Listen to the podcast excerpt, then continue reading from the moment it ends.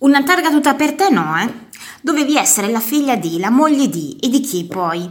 E allora, cara Costanza, questa pietra parlante è per te e per tutte quelle che furono lì lì, ma non furono. Sei nata in questa casa di Via dei Prefetti 22 nel 1792 da Teresa Pickler, attrice chiacchierata che ti amò ben poco, e papà Vincenzo Monti, il poeta.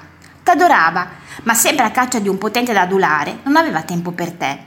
Così ti mandò in Romagna a studiare dalle Orsolini. Crescevi bene, piena di grazia, dottissimo, un gioiello. Poi, come sempre accade per lei porci, a vent'anni convolasti a nozze con un conte pesarese scelto da mamma, che al solito scelse per te il peggio. Pretese una cospicua dote, in cambio ti offrì titoli e corna, e se provavi a prenderti i tuoi spazi, la macchina del fango in moto andava.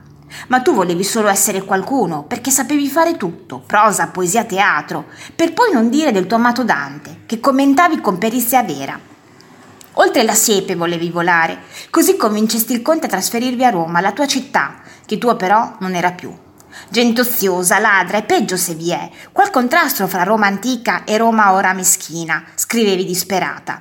Nella biblioteca vaticana non potevi entrare, nei salotti del Papa non volevi, il signor Conte continuava a rincorrere sottane, ebbe anche un figlio, mentre il tuo morì neonato. Tornaste a Pesaro, più lontani che mai. Il conte si ammalò, i medici non capirono, morì.